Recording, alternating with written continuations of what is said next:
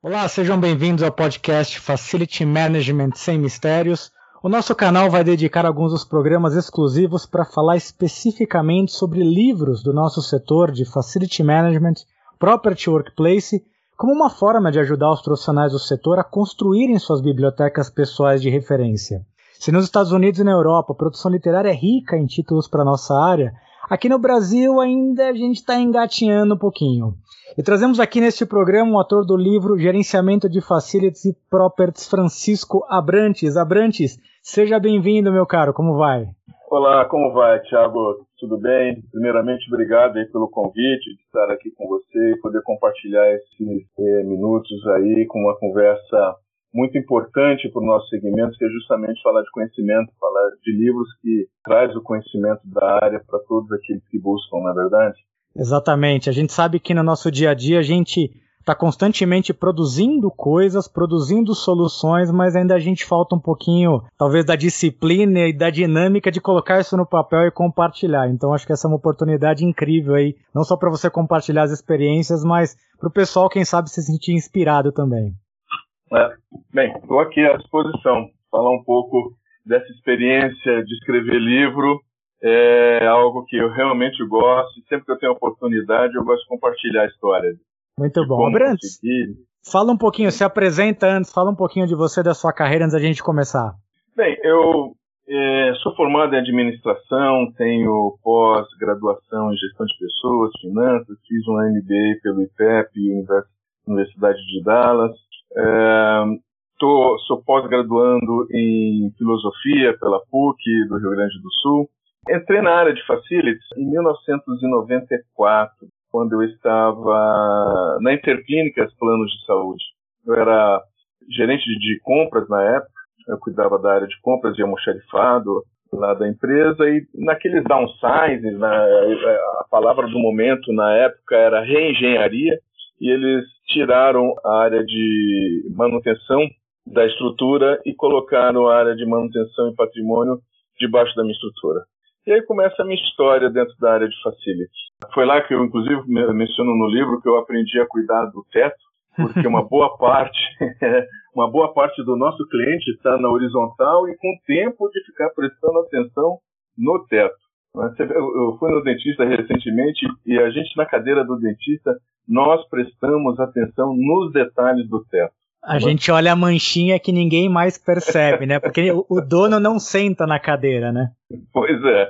E assim, e aí começa a minha história dentro da área de facilities, na área hospitalar, depois eu fui para a área de TI, depois para oil and gas, fui pela área de TV e rádio, passei também rapidamente por call center e serviços de tecnologia, e aí fui para ser o head de Facility Management de uma grande empresa de gerenciamento de ativos e patrimônio no mundo, aqui no Brasil. E aí saí dessa empresa para ser o Country Manager de uma solução para otimização de ar-condicionado no Brasil, era o permafrost, mas que infelizmente aqui no Brasil não obteve os mesmos resultados que obtinha nos Estados Unidos, e decorridos depois de 10 meses, a empresa resolveu, por questões técnicas, e não atingir os resultados que a gente prometia, não investir mais no Brasil. E aí eu comecei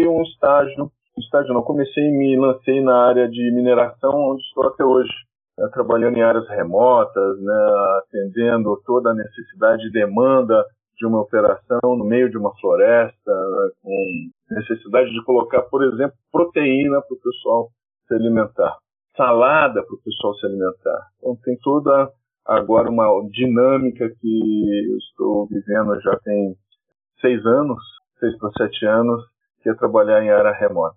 E aí tem todo esse meu envolvimento nessa área de voluntariado, né, de trabalhar para a consolidação da profissão. Porque quando eu comecei lá nessa área, nós éramos, isso aí estou falando há 26 anos atrás, isso era serviços gerais, a gente ficava circunscrito à área de facilities, não era nem chamada de facilities, era serviços gerais. Se hoje, depois de tanto tempo, tem confusão, imagina há 3 décadas atrás, né? Pois é. E em 2017 teve o lançamento do livro, né, Abrantes? Então fala um pouquinho de onde nasceu a ideia, como é que foi a inspiração de escrever uma obra aí do setor, coisa que ainda hoje, 3, 4 anos depois, ainda são poucos os volumes, ainda mais há 4 anos atrás. De onde veio essa inspiração? Thiago, eu acho que eu sou muito mais escritor do que leitor. Eu gosto de ler, leio com regularidade, mas eu sempre gostei muito de escrever. Gostei muito. Tanto é que esse não é o primeiro livro que eu ousei em escrever. É o primeiro que eu terminei, efetivamente. Mas eu tenho pelo menos um que está todo estruturado e que não acabei até hoje. Mas esse livro, o Gerenciamento de Facilities e Properties, é um livro de quarto de hotel. Você sabe, a gente que viaja muito, chega uma hora que nós estamos circunscritos a um quarto de hotel. No isolamento, né, na solidão de um quarto de hotel. E aí eu comecei, né, já com a necessidade, reconhecendo a necessidade de ter alguma coisa em língua portuguesa aqui para o Brasil, para auxiliar aos novos entrantes, aos interessados pela profissão, ou até mesmo aqueles que quisessem dar uma lida, já lá pela própria Abrafac, quando tive uma diretoria, depois no IFMA, podendo ter contato com todo aquele arsenal de conhecimento, de livros, uma biblioteca imensa que eles têm.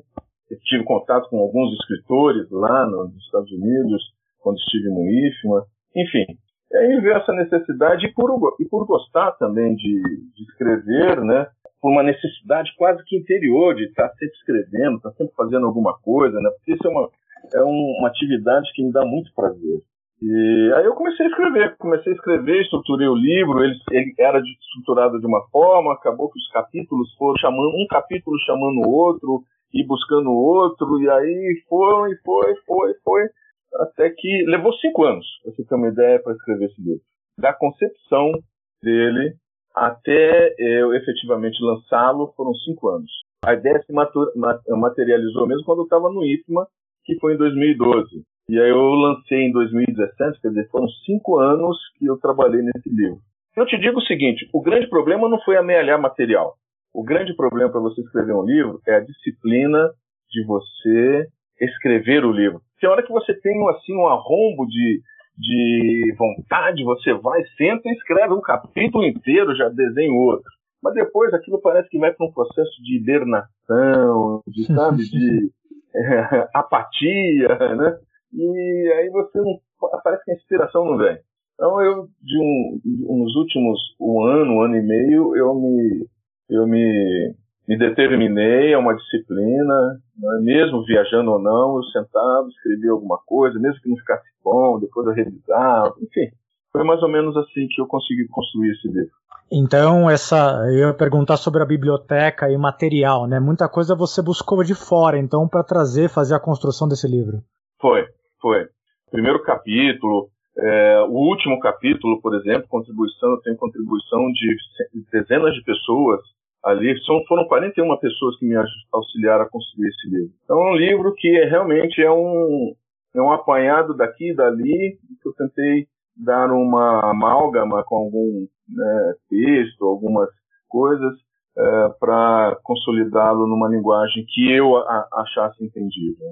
Muito bem. Tem uma parte, Abrantes, já entrando especificamente no detalhe da obra em si, tem uma parte bem didática que eu gosto, que é onde você fala sobre... Você coloca o aspecto da gestão do property e a gestão do facility, você dá um exemplo bem tangível. Compartilha com o pessoal um pouquinho que exemplo é esse que você traz. Olha, é difícil às vezes para as pessoas que são entrantes elas entenderem a diferença que tem entre facility e property. Muitos fazem uma confusão grande disso daí, né? Mas se a gente pegar um prédio multiocupado, nós temos cada andar, cada empresa tem o seu facility manager. Mas o prédio tem um property manager que cuida das áreas comuns, que cuida de toda a infraestrutura daquele prédio.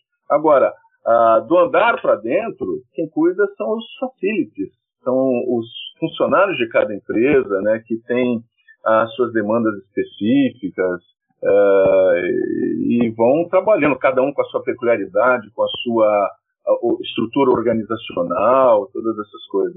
E certamente o profissional do property, nesse aspecto, ele tem algumas responsabilidades que tem a ver também com o funcionamento, com a segurança, com o empreendimento de uma forma geral, né, Abrantes? E com os serviços também. A lei, tal qual o facility dentro da sua empresa, ele cuida da parte de infraestrutura, não é?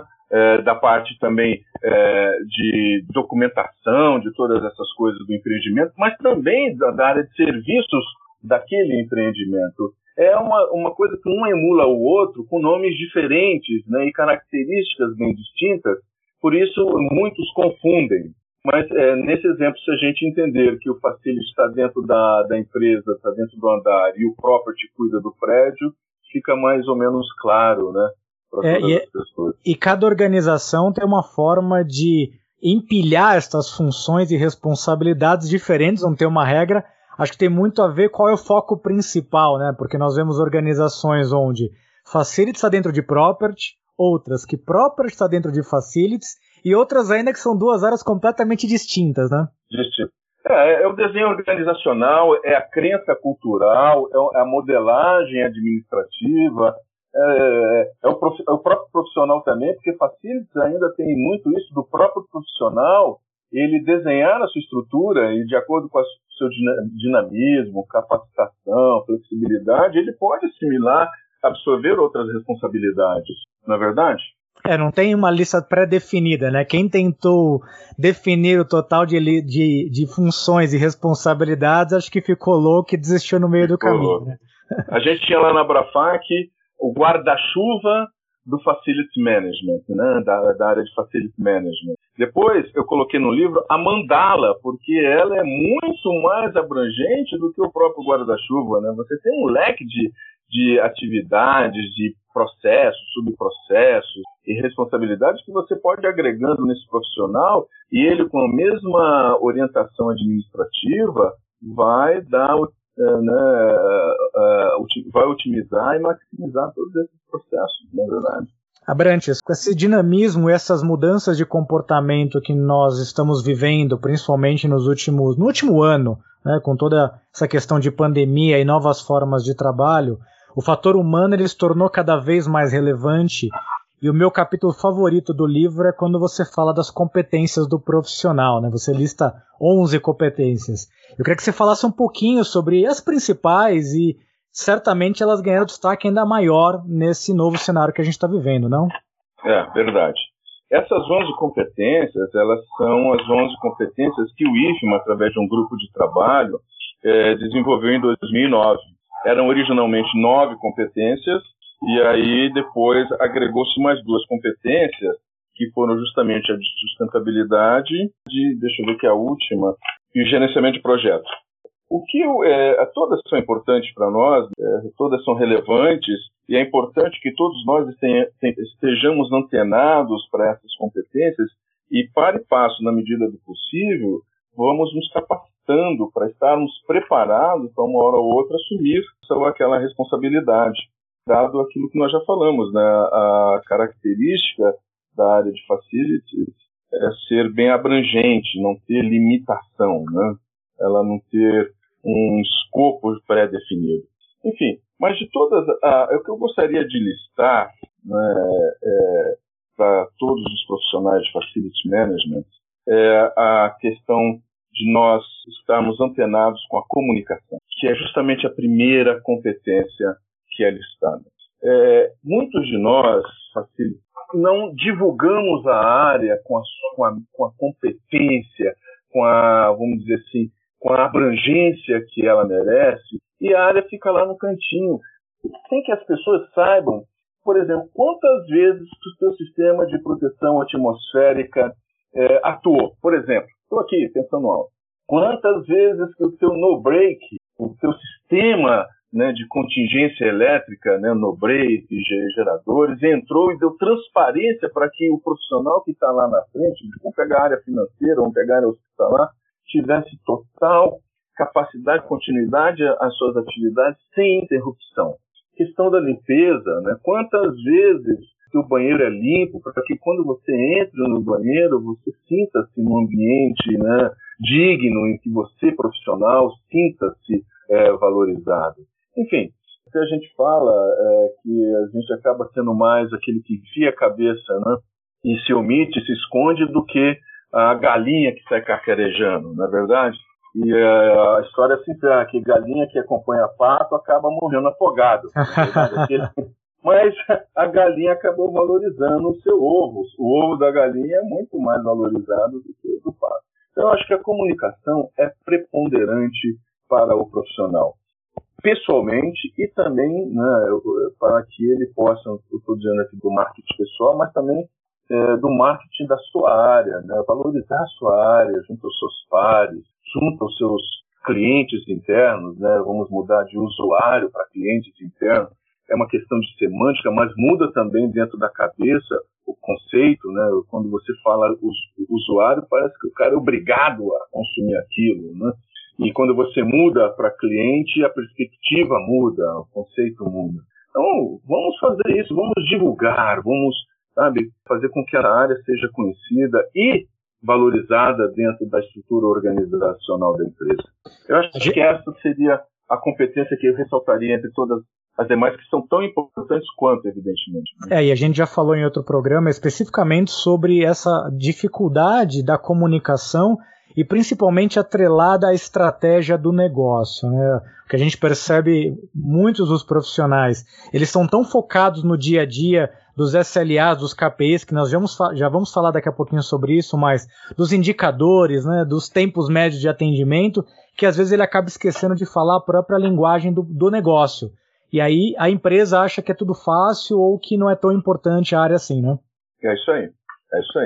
Muito bom. E você fala também, então, um trecho que eu gosto muito, Abrantes, quando você fala das habilidades do profissional e você coloca 3 dimensões: a dimensão técnica, a dimensão humana e a dimensão conceitual. E acho que o grande desafio que todo mundo tem, eu queria te ouvir um pouquinho, é como é que a gente equilibra esses aspectos tão distintos, mas ao mesmo tempo tão fundamentais na gestão daquilo que a gente faz, mas também no posicionamento da nossa área frente à nossa corporação e frente aos nossos pares. Como é que a gente equilibra isso? Bem, nós somos profissionais de uma diversidade imensa, né?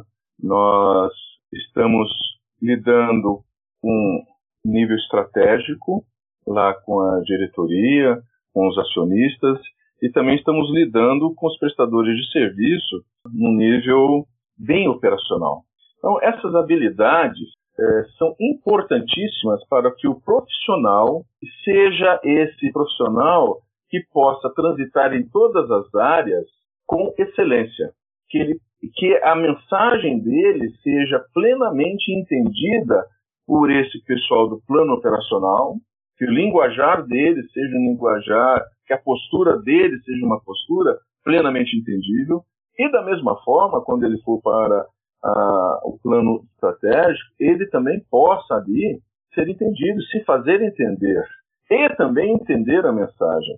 É por isso que essas habilidades são importantes. Eu cito também lá no livro a questão de ser generalista e especialista ao mesmo tempo, né? Isso. Nós, ao mesmo tempo que somos técnicos, temos que entender da rebimboca da parafuseta, saber conversar com o prestador de serviço num linguajar técnico, mesmo que nós não saibamos, mas mostrar para ele que temos um conhecimento mínimo basilar. Nós também somos, do outro lado, generalistas, conhecemos de tudo um pouco.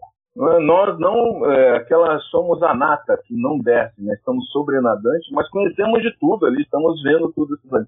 Essa é a necessidade desse profissional também, de estar antenado a todos os detalhes, saber falar lá. Quando se você gerencia, vamos dizer, a sua parte de infraestrutura técnica, geradores, no break, saber falar de rampa, de peak shave, se você está falando com o pessoal de limpeza, entender todas essas questões hoje, inclusive da pandemia, enfim, você tem que dominar esse linguajar, ser flexível o suficiente para dominar todos esses termos técnicos e conviver com eles tranquilamente, sem se penalizar, sem se, vamos dizer assim, se omitir, né, se envergonhar de conhecê-los e traçar seus pensamentos, né?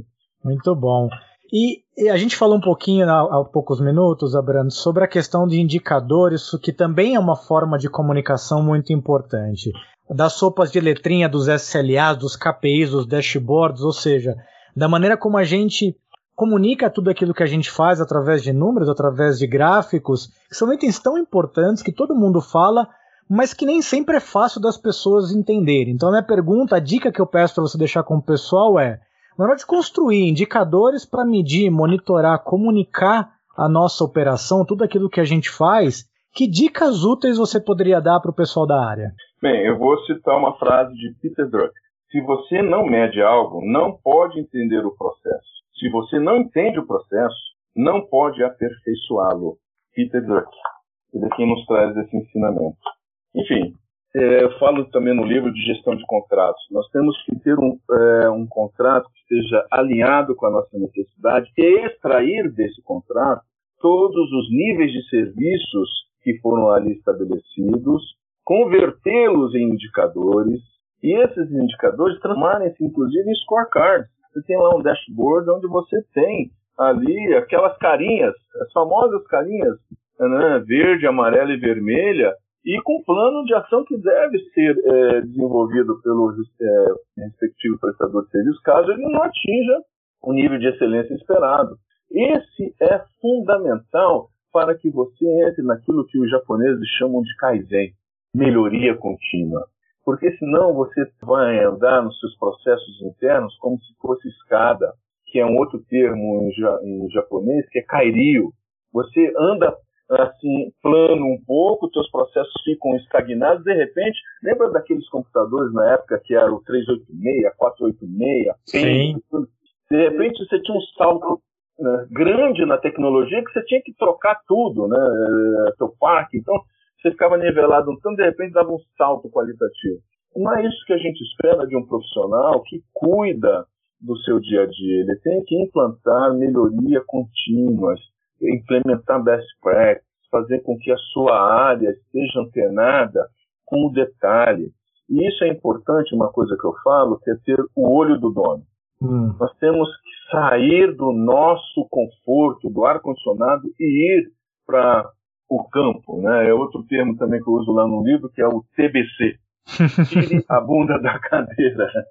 Tire a bunda da cadeira e exponha-se, vá na frente, vai lá entender por que que não atingiu esse ou aquele resultado, porque na pesquisa, e é importante também você implementar a pesquisa, porque a pesquisa está se analisando dessa forma, já que você estava esperando que fosse uma outra forma. E tudo isso tem que ser convertido em indicadores, para que você tenha uma série histórica e estatisticamente possa mostrar, inclusive, os resultados e também tomar decisões, tomar ações que venham converter isso daí em melhorias, não é verdade? Muito bem. Abrantes, para a gente encerrar, onde é que o nosso pessoal pode encontrar o seu livro para adquirir? Bem, ele está na Amazon, ele pode ser, inclusive, pelo Kindle, e a Amazon é legal, ela tem uma estrutura muito bacana, inclusive para nós, escritores, ela dá um apoio muito, muito legal. E também pelo site www.gerenciamentodefacilities.com, não tem BR, né? www.gerenciamentodefacilities.com, ali ele pode comprar, que é uma loja virtual que é direcionado o livro já para a pessoa. E custa R$ 49,90. Lembrando que a descrição, link para o site na Amazon, link para o site vai estar aqui na descrição do podcast. Abrantes, quero agradecer demais o seu tempo, o nosso bate-papo, foi uma delícia. Tomara que ele inspire outras pessoas aí do nosso setor a também colocarem suas ideias, suas experiências no formato de livro e quem sabe a gente consiga ampliar ainda mais a biblioteca de conhecimento à disposição do nosso pessoal aqui no Brasil. Muito obrigado pela sua participação. Eu que agradeço, Thiago, agradeço mesmo. E olha, gente competente e conteúdo nós temos. Vamos levantar as mãos para que essas pessoas encontrem tempo. E se predisponho com disciplina a escrever esse livro, porque, olha, será muito bem-vindo para o mercado. Eu sei, olha, o livro, ele vende, está sempre com pessoas entrando em contato, comprando, e é bacana isso aí, bacana demais. E deixando lá, esse pessoal que pode eventualmente escrever, eu sei de pelo menos dois que estão caminhando nesse sentido, deixar uma mensagem do escritor José Saramago. Ele diz que ele escrevia para não morrer. Ele escrevia para não morrer. Depois ele completou a frase dizendo que ele escrevia para entender a alma humana. Mas eu acho muito bacana isso aí, porque o livro ele vai ficar eternizado. Então, escrever para não morrer, que essa mensagem chegue nos corações e nas mentes desses potenciais escritores e os incentive a ir adiante. Obrigado, Thiago. Um grande abraço. Parabéns. Muito obrigado. A casa está aberta. Nós faremos outras resenhas de livros e você certamente será convidado para voltar aqui. Um abraço e até a próxima. Obrigado. Grande abraço.